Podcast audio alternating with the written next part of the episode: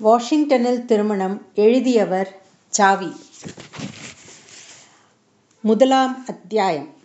அமெரிக்காவில் உள்ள மிசஸ் ராக்ஃபெல்லரின் நாத்தனார் பெண் லோரிட்டாவும் நியூயார்க் நகரில் உள்ள யுனெஸ்கோ ஸ்தாபனத்தில் பணிபுரியும் மிசஸ் மூர்த்தியின் மகள் வசந்தாவும் கலாச்சாலை தோழிகள் இணை பிரியார் சிநேகிதிகள். கீழே தடுக்கி விழுவதாயிருந்தால் கூட இருவரும் சேர்ந்தாற்போல் பேசி வைத்து கொண்டுதான் விழுவார்கள். வசந்தாவுக்கு சாக்லேட் என்றால் உயிர். லோரிட்டாவுக்கு கமர்கெட் என்றால் life. Kamarkat very nice I like it very much English name போலவே இருக்கிறது என்று சொல்லி சொல்லி மகிழ்ந்து போவாள் லோரிட்டா. வசந்தா கும்பகோணத்தில் உள்ள தன் பெரியப்பாவுக்கு லெட்டர் எழுதி டின் டின்னாக கமர்கட்டுகளை நியூயார்க்குக்கு தருவித்து லோரிட்டாவிடம் கொடுப்பாள்.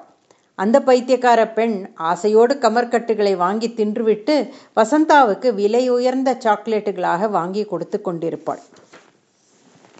மிஸ்ஸஸ் ராக்ஃபெல்லரின் நாத்தனார் கேத்தரின் ஹஸ்பண்ட் ஹாரி ஹாப்ஸும் கும்பகோணம் டி கே மூர்த்தியும் ஒரே ஆஃபீஸில் உத்தியோகம் பார்த்து கொண்டிருந்தனர்.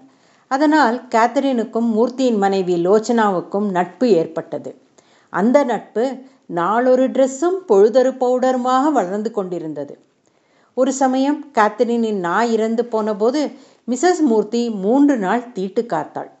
அதே போலவே மிசஸ் மூர்த்தியின் பனாரஸ் பட்டுப்புடவை சாயம் போய்விட்டது என்பதை அறிந்த கேத்தரின் துக்கம் விசாரிக்க வந்தாள். மிஸ்ஸஸ் மூர்த்தி அடிக்கடி மெட்ராஸ் ஸ்டேட்டின் அழகு பற்றி கேத்தனி கேத்தரினிடம் அளந்து விடுவாள். எங்கள் தென்னிந்தியாவில் தென்னை மரங்கள் ரொம்ப வசதி. நியூயார்க் ஸ்கை ஸ்கிரேப்பரைகளைப் போலவே உயரமாக இருக்கும் மரத்தின் உச்சியில் இளநீர் காய்கள் இருக்கும். அந்த காய்களுக்குள் வாட்டர் இருக்கும். அந்த வாட்டர் ரொம்ப ஸ்வீட்டாக இருக்கும் என்பாள். அப்படியா? அவ்வளோ உயரத்தில் போய் அந்த காய்களை எப்படி எடுப்பார்கள்? ஒவ்வொரு மரத்துக்கும் லிஃப்ட் இருக்குமா? என்று வியப்புடன் விசாரிப்பாள் கேத்ரின் மிஸ்ஸஸ் மூர்த்தி சிரித்து கொண்டே லிஃப்ட்டும் இருக்காது படிகட்டும் இருக்காது. எங்கள் ஊரில் மனிதர்களே மளமளவென்று மரத்தின் உச்சிக்கு ஏறி போய்விடுவார்கள் என்பாள். இஸ் இட் வண்டர்ஃபுல் ஆச்சரியமாக இருக்கிறதே என்பாள் கேத்ரின் நீ ஒரு தடவை மெட்ராஸ்க்கு வந்து பாரேன்.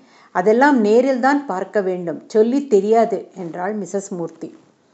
எனக்கும் மெட்ராஸ்க்கு வர வேண்டும் என்று ரொம்ப நாளாக ஆசைதான். அதற்கு நீதான் ஏதாவது ஒரு வழி செய்ய வேண்டும் என்றாள் கேத்தரின். அடுத்த மாதம் என் டாட்டர் வசந்தாவுக்கு டாஞ்சூரில் மேரேஜ் பையனுக்கு டெல்லி செக்ரட்டேரியட்டில் வேலை. நீ உன் ஹஸ்பண்ட் உன் டாட்டர் மூவரும் வந்துவிடுங்களேன் என்றாள் மிசஸ் மூர்த்தி. ஷியோர் ஷியோர் என்றாள் கேத்தரின். டான்ஜூர் என்றதும் கேத்தரின் மகள் லோரிட்டாவுக்கு சந்தோஷம் தாங்கவில்லை. அவள் வசந்தாவின் மூலமாக டான்ஜூர் பற்றி ஏற்கனவே நிறைய கேள்விப்பட்டிருக்கிறாள். டான்ஜூரின் வீதிகள் ரொம்ப குறுகலாக இருக்கும். இரண்டு பேர் எதிரெதிராக வந்துவிட்டால் அவர்களில் ஒருவர் இன்னொருவரை குனிய சொல்லி பச்சை குதிரையை தாண்டி கொண்டுதான் போக வேண்டும். கிரீன் ஹார்ஸ் ஜம்பிங் பார்ப்பதற்கு ரொம்ப வேடிக்கையாக இருக்கும். Tanjore temple very big temple. டெம்பிளுள் டெம்பிளில் உள்ள புல் வெரி வெரி பிக் கோபுர புல் சாரி டெம்பிளில் உள்ள புல் வெரி வெரி பிக் கோபுரத்தின் நிழல் கீழே விழாது. தினம் தினம் விழுந்து கொண்டிருந்தால் அதற்கு பலத்த காயம் ஏற்படும் என்பதற்காக சிற்பிகள் அவ்வாறு கட்டியிருக்கிறார்கள். Tanjore flower punch cashewnut umbrella chillies தெருப்புழுதி எல்லாம் ரொம்ப ஃபேமஸ் டாஞ்சூர் என்றதும் லோரிட்டாவுக்கு இவ்வளவு விஷயங்களும் ஞாபகத்துக்கு ஞாபகத்துக்கு வந்தன. டாஞ்சூரை பார்க்க வேண்டும் என்ற ஆசை ஒவ்வொரு நாளும் அவள் பிடரியை உந்தி தள்ளியது. அதனால் ரா தூக்கம் இல்லாமல் போய்விடவே பகலிலேயே உறங்கிக் கொண்டிருந்தாள். வசண்டா உன் மேரேஜுக்கு நான் டாஞ்சூர் வரப்போகிறேன். அங்கே கோகனட் ட்ரீ டெம்பிள் டவர் பார்க்க போகிறேன். ஒரு சாக்லேட் டப்பா நிறைய ரோட் டஸ்டை அடைத்து கொண்டு வரப்போகிறேன். எனக்கு ரோட் டஸ்ட் என்றால் ரொம்ப பிடிக்கும். நியூயார்க் சிட்டி ரொம்ப ரொம்ப வர்ஸ்ட் இங்கே ரோட் டஸ்டே கிடைப்பதில்லை. டாஞ்சூர் சிட்டி தான் ஜாலி என்றாள். மறுநாளே மூர்த்தி தம்பதியர் தங்கள் மகள் வசந்தாவுடன் கேத்தரினையும் அவள் குடும்பத்தாரையும் கல்யாணத்துக்கு அழைப்பதற்காக அவர்கள் வீட்டுக்கு சென்றிருந்தனர். நாங்கள் அடுத்த வாரமே மெட்ராஸ்க்கு புறப்பட போகிறோம். முகூர்த்தத்துக்கு நீங்கள் மூவரும் அவசியம் டாஞ்சூர் வந்து விட வேண்டும். மெட்ராஸ் ஏர்போர்ட்டிலிருந்து உங்கள் மூவரையும் டாஞ்சூருக்கு அழைத்து செல்ல எங்கள் கார் காத்திருக்கும் என்று கூறி ஹாரி ஹாப்ஸிடம் முகூர்த்த அச்சதையும் மஞ்சள் நிற கல்யாண பத்திரிகையும் கொடுத்தார் Murthy. Oh yes with pleasure என்று சொல்லிக்கொண்டே ஹாப்ஸ் அந்த சிவப்பு நிற அச்சதையில் நால நாலைந்தை எடுத்து வாயில் போட்டுக்கொண்டார் அதை கண்டபோது மூர்த்தி குடும்பத்தாருக்கு சிரிப்பு வந்து விட்டது அச்சதையை தின்னக்கூடாது. அது மங்களகரமான சின்னம். அதை எங்காவது எங்காவது கண்ணில் படுகிற இடமாக ஓரிடத்தில் வைத்திருக்க வேண்டும். அப்போதுதான் அதை பார்க்கும் போதெல்லாம் கல்யாணம் என்கிற ஞாபகம் வரும். முகூர்த்தத்துக்கு போக வேண்டும் என்பதை அதை நினைவுபடுத்தி கொண்டிருக்கும் என்றார் Murthy. Oh very good idea என்றார் ஹாரி ஹாப்ஸ். மிஸ்ஸஸ் மூர்த்தி குங்கும பரணியில் வைத்திருந்த குங்குமத்தை கேத்தரினிடம் நீட்டினாள். கேத்தரின் அதை எடுத்து நெற்றில் இட்டுக்கொண்டாள் வசந்தா ஜரிகை போட்ட பட்டுப்பாவாடையும் தாவணியும் அணிந்து அட்ராக்டிவாக இருந்தாள். லொரிட்டாவுக்கு அந்த பாவாடையும் தாவணியும் ரொம்ப பிடித்திருந்தன. தான் அதை அணிந்து கொள்ள வேண்டும் என்று பிரியப்பட்டாள். லைஃப் தோழி லைக் பண்ணும்போது வசந்தா சும்மா இருப்பாளா? தன்னுடைய பாவாடையும் தாவணியும் அவளிடம் கொடுத்து கட்டிக்கொள்ள சொன்னாள். பதிலுக்கு லோரிட்டாவின் கவுனை வாங்கி தான் அணிந்து கொண்டாள். பாவாடை தாவணி அணிந்து வந்த லோரிட்டாவுக்கு வசந்தா சௌரி வைத்து பின்னி பிச்சோடா போட்டு நெற்றியில் குங்குமத்தையும் இட்டாள். உன்னை பார்த்தால் வெள்ளைக்கார பெண்ணாகவே தோன்றவில்லை. நீதான் கல்யாணத்தில் எனக்கு தோழியாக இருக்க வேண்டும் என்றாள் வசந்தா.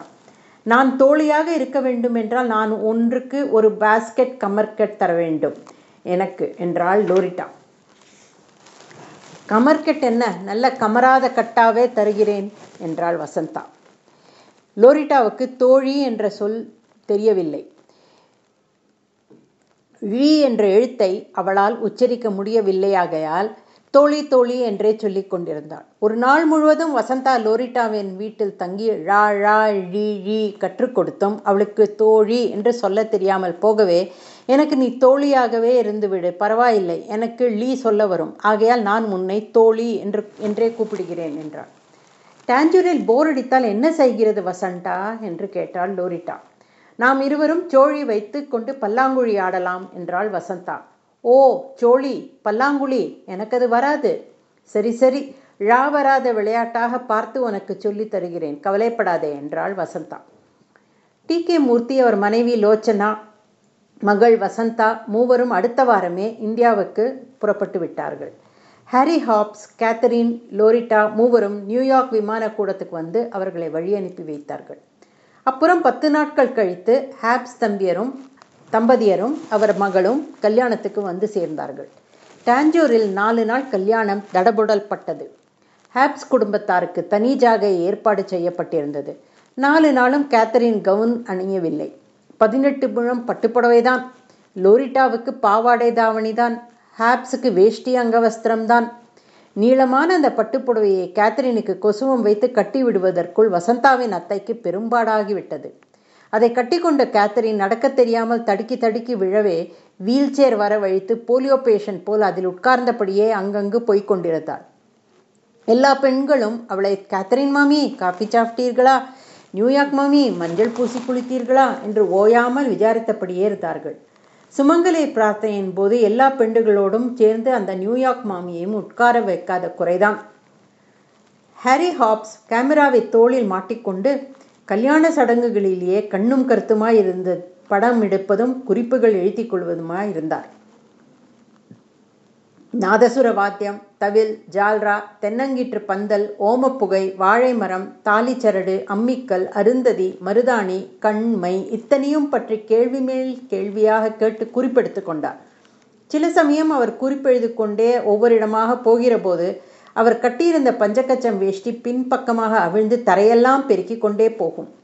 வேஷ்டி அவிழ்ந்தது கூட தெரியாமல் அவர் பாட்டுக்கு ஓடிக்கொண்டே இருப்பார். அடிக்கடி அவிழ்ந்து போகும் பஞ்சக்கச்சத்தை எடுத்து செருகி விடுவது சாத்தியமில்லாமல் போகவே அவர் போகிற இடத்துக்கெல்லாம் அவர் பஞ்சக்கச்சத்தை பின்னாலேயே தூக்கி பிடித்து கொண்டு செல்ல தனியாகவே பேஜ் பாய் உடை தாங்கி ஒருவனை நியமித்து விட்டார்கள். வாழை மரம் என்பது டாஞ்சூரில் நிறைய பயிராகிறது. அதனால் அவற்றை வெட்டி வந்து பந்தல் முழுவதும் கட்டிவிடுகிறார்கள் வாழை இலைகளை சாப்பிடுவதற்கு உபயோகிக்கிறார்கள். காய்களை வெட்டி சமைத்து விடுகிறார்கள். வாழைப்பட்டைகளிலிருந்து நார் என்னும் ஒரு வகை த்ரெட் தயாரித்து அதில் பூ தொடுக்கிறார்கள். வாழைக்கும் பூ உண்டு. ஆனால் அந்த பூவை தலையில் சூடிக்கொள்வதில்லை. கல்யாணத்துக்கு முதல் நாள் ஜான்வாசம் என்ற பெயரில் ஒரு ப்ரொசஷன் நடக்கிறது. அப்போது பிரைட் குரூம் சூட் அணிந்து கொள்கிறார். இந்த ஃபங்க்ஷனின் போது மாப்பிள்ளை ஆங்கில முறையில் ட்ரைஸ் ட்ரெஸ் செய்து கொள்வதால் ஒருவேளை இதை ஜான் வாசம் என்று ஆங்கில பெயரிலே குறிப்பி குறிப்பிடுகிறார்களோ என்னவோ. ஜான்வாசம் என்பது பிள்ளையை மட்டும் காரில் ஊர்வலமாக அழைத்து செல்லும் ஒரு ஃபங்க்ஷன் பந்துகளும் நண்பர்களும் காரை சூழ்ந்து கொண்டு மெதுவாக நடந்து செல்கிறார்கள். எல்லோருக்கும் முன்னால் நாதசுரக்காரர்கள் போகிறார்கள். தவில் என்பது டபுள் ஹெடட் இன்ஸ்ட்ருமெண்ட் இதை வாசிப்பவருக்கு குடுமி உண்டு. இவர் ஒரு பக்கத்தை ஸ்டிக்கால் பீட் செய்து கொண்டு மறுபக்கத்தை கையால் அடிக்கிறார். எப்படி அடித்தாலும் தவில் கிழிந்து போவதில்லை. தாலி கட்டும் நேரத்தில் சிலர் ஆள்காட்டி விரலை வேகமாக ஆட்டி இவரை பயமுறுத்துகிறார்கள். உடனே தவில்காரர் பயந்து டமடமடம என்று தவிலை கொட்டி முழங்குகிறார்.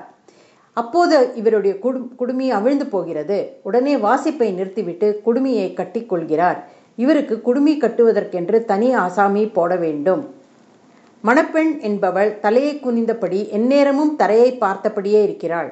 அவள் எதையோ தொலைத்துவிட்டு தேடிக்கொண்டிருப்பவள் போல் தோன்றுகிறது. இதனால் போட்டோவில் அவள் முகம் சரியாக விழுவதில்லை. மணமகனுக்கும் மணப்பெண்ணுக்கும் முன்னால் ஹோமம் செய்யப்படுகிறது. சமித்து எனப்படும் குச்சிகளில் நெய்யை ஊற்றி ஸ்மோக் உண்டாக்குவதற்கு ஹோமம் என்கிறார்கள். நெய்யை ஹோமத்தில் கொட்டி வீணாக்குவது நேருஜிக்கு பிடிக்கவில்லை. எனக்கு நெய்யே பிடிக்கவில்லை. இந்த ஸ்மோக் சுற்றி ஒரு உட்கார்ந்திருப்பவர்களின் கண்களில் புகுந்து எரிச்சலை உண்டாக்குகிறது. கல்யாண மண்டபத்தில் ஹோமம் நடக்கிற முற்றத்தில் தொழிற்சாலைகளில் உள்ளது போல் ஒரு புகைப்போக்கி கட்டி புகையை மேலே அனுப்புவதற்கு ஏற்பாடு செய்ய வேண்டும். மணப்பெண் தாலி கட்டிக்கொள்வதற்கு முன்னால் கூரைச்சேலை கட்டி கொள்கிறாள். ஆங்கிலத்தில் இதை ரூஃப் சாரி என்று கூறலாம். மணப்பந்தலில் எல்லோரும் சப்பனம் போட்டு கொண்டு மணிக்கணக்கில் உட்கார்ந்திருக்கிறார்கள். இவர்களுக்கெல்லாம் தட்சணை என்கிற பூரி வழங்கப்படுகிறது. அதாவது ஒரு ரூபாய் இரண்டு ரூபாய் டிப்ஸ் தரப்படுகிறது. இந்தியாவில் வேலை செய்யாமல் சும்மா உட்கார்ந்து கொண்டிருப்பவர்களுக்கெல்லாம் பணம் தருகிறார்கள். இது கொஞ்சம் கண்டிக்கத்தக்கது. ஆனாலும் சப்பனம் போட்டு உட்காரும் கலையில் இந்தியர்கள் வல்லவர்களாயிருக்கிறார்கள். இவ்வளவு நேரமாக மணப்பந்தலில் உட்கார்ந்திருப்பவர்கள் உடனே சாப்பாட்டுக்கும் அதே போஸில் தான் உட்காருகிறார்கள். இது எப்படித்தான் அவர்களால் முடிகிறதோ தெரியவில்லை. இப்படி சப்படம் போட்டு உட்கார்ந்து கொண்டிருப்பதற்காக அவர்களுக்கு இரண்டு ரூபாயும் கொடுக்கலாம் இருநூறு டாலரும் கொடுக்கலாம். பந்தலில் கூடியிருப்பவர்கள் எந்நேரமும் சளச்சளவென்று பேசிக் கொண்டிருக்கிறார்கள். அத்துடன் ஸ்திரீகள் புது புடவைகளை கட்டிக்கொண்டு குறுக்கும் நெடுக்குமாக அலையும் போது உண்டாகும் சரக் சரக் என்ற புடவை சத்தம் வேறு. இதனாலெல்லாம் மந்திர சத்தம் நம் காதில் சரியாக விழுவதில்லை. தாலி கட்டும்போது மணப்பெண் தன் தந்தையின் மடியில் உட்கார்ந்து கொள்கிறாள். மணமகன் மனைவியாக போகிறவர்களின் போகிறவளின் எதிரில் நின்று கொண்டு அவள் கழுத்தில் தாலியை கட்டுகிறான். இவ்வளவு நேரம் செலவு செய்து திருமணம் செய்கிறவர்கள் தாலி கட்டி கொள்ளும் நேரத்தில் மணப்பெண் சௌகரியமாக உட்கார்ந்து கொள்வதற்கு ஒரு சோஃபா செட் வாங்கி போட்டிருக்கலாம். அச்சதை எனப்படும் ரைஸ்களை ரெட் பவுடரில் கலந்து அவ்வப்போது மணமக்கள் தலையில் இறைக்கிறார்கள். ரைஸ் தான் தென்னிந்தியாவில் முக்கிய உணவுப் பொருள். அதை இப்படி வீணாக்குவது எனக்கு சரியாக படவில்லை என்னிடம் கொடுத்த எல்லா அச்சதைகளையும் நான் வாயில் போட்டு தின்றுவிட்டேன். அரிசியை ராவாக சாப்பிடுவதற்கு ருசியாக இருக்கிறது. அதை வீணாக சாதமாக்கி கொடுத்து விடுகிறார்கள். இவ்வளவு அரிசிகளையும் பெரிய பெரிய பாத்திரங்களில் போட்டு கொதிக்க வைக்கிறார்கள். ஆனால் ஒரே ஒரு அரிசியை மட்டும்தான் கையில் எடுத்து நசுக்கி வெந்து போய்விட்டதா என்று பார்க்கிறார்கள். இதற்கு பதம் பார்ப்பது என்று சொல்கிறார்கள். ஒரே ஒரு பருக்கையை மட்டும் எடுத்து பதம் பார்த்துவிட்டு ஒரு பானை சோறும் வெந்துவிட்டது என்று எப்படிதான் கண்டுபிடிக்கிறார்களோ தெரியவில்லை. சாப்பாட்டில் அப்பளம் என்னும் வட்டமான ஒரு வஸ்துவை போடுகிறார்கள். அதை எப்படி வட்டமாக செய்கிறார்கள்? எப்படி நொறுங்காமல் செய்கிறார்கள்? என்பதெல்லாம் விளங்காத மர்மங்களாய் இருக்கின்றன. தென்னிந்தியாவில் பாட்டிமார்கள் என்ற ஒரு கூட்டம் இருக்கிறது. அவர்களால் தான் இவை தயாரிக்கப்படுகின்றனவாம். அப்பளம் தின்பதற்கு ருசியாக இருக்கிறது. நான் எவ்வளவோ முயன்றும் ஒரு அப்பளத்தை கூட அப்படியே முழுசாக வாயில் போட்டுக்கொண்டு விழுங்க முடியவில்லை. சாப்பிடுகிறவர்கள் இதை துண்டு துண்டாக்கி சாப்பிடுகிறார்கள். அப்பளத்தை உடைக்கும் போது மிகவும் வருத்தமாக இருக்கிறது. ஏனெனில் துண்டுகளாக உடைத்து சாப்பிடுவதென்றால் அவ்வளவு பிரயாசைப்பட்டு வட்டமாக செய்திருக்க வேண்டியதில்லை அல்லவா? இன்னும் ஜவ்வரிசி பாயசம் காரா பூந்தி பருப்பு தேங்காய் ஜாங்கிரி இட்லி கைமுறுக்கு இவை பற்றி புரிந்து கொள்வதே கடினமாயிருந்தது. இதெல்லாம் ஹாரி ஹாப்ஸ் எழுதி வைத்திருந்த குறிப்புகளில் ஒரு பகுதிதான். நாலு நாள் கல்யாணத்தையும் பார்த்து கழித்த பிறகு ஹாப்ஸ் தம்பதியர் தஞ்சாவூர் பெரிய கோயிலையும் கண்டு மகிழ்ந்துவிட்டு அமெரிக்காவுக்கு புறப்பட்டார்கள். அவர்களுக்கு ஒரு பாஸ்கெட் நிறைய சீர்முறுக்கு அதிரசம் தேன்குழல் முதலிய கல்யாண பட்சணங்களை கொடுத்து அனுப்பினாள் லோச்சனா. அன்றைய விமானத்திலேயே ஹாரி ஹாப்ஸ் தம்பதியரும் லோரிட்டாவும் நியூயார்க் திரும்பி சென்றனர். மிஸ்ஸஸ் ராக்ஃபெல்லரிடம் டாஞ்சூரில் தங்கள் கண்ட கல்யாண விமரிசைகளை பற்றி ஒரு டீட்டெயில் கூட விடாமல் நாலு நாள் மூச்சு விடாமல் சொல்லி தீர்த்தார்கள். ஹாரி ஹாப்ஸ் தாம் எடுத்துச் சென்ற புகைப்படங்களையும் குறிப்புகளையும் காட்டினார். அவற்றையெல்லாம் கேட்க கேட்க படிக்க படிக்க பார்க்க பார்க்க மிஸ்ஸஸ் ராக்ஃபெல்லருக்கு ஒரே வியப்பாக இருந்தது. உடனேயே தென்னிந்தியர் கல்யாணம் ஒன்றை பார்க்க வேண்டும் போல் ஆசை ஏற்பட்டது. அவ்வளவுதான். அமெரிக்காவில் ஒரு தென்னிந்திய திருமணம் நடத்துவதற்கு உடனே ஏற்பாடு செய்யுங்கள் என்று தம்முடைய கணவரிடம் கேட்டுக்கொண்டார் அந்த சீமாட்டி. ஆமாம் நாங்கள் எவ்வளவுதான் வர்ணித்தாலும் அதையெல்லாம் உங்களால் புரிந்து கொள்ள முடியாது. தென்னிந்திய தென்னிந்தியாவிலிருந்து ஒரு கல்யாண பார்ட்டியை வரவழைத்து கல்யாணத்தை இங்கேயே நடத்தி பார்த்தால்தான் எல்லாவற்றையும் விவரமாக தெரிந்து கொள்ள முடியும் என்றார் Hobbs. All right very good idea என்றார் ராக்ஃபெல்லர். உடனே மிஸ்ஸஸ் ராக்ஃபெல்லர் புது டெல்லியில் உள்ள தன் சிநேகிதியை ட்ரங்க் ஃபோனில் அழைத்து அமெரிக்காவில் தென்னிந்திய திருமணம் ஒன்று நடத்துவதற்கு வேண்டிய ஏற்பாட்டை செய்ய வேண்டும். அதற்கு எவ்வளவு செலவானாலும் சரி என்றாள். முதல் அத்தியாயம் முடிந்தது.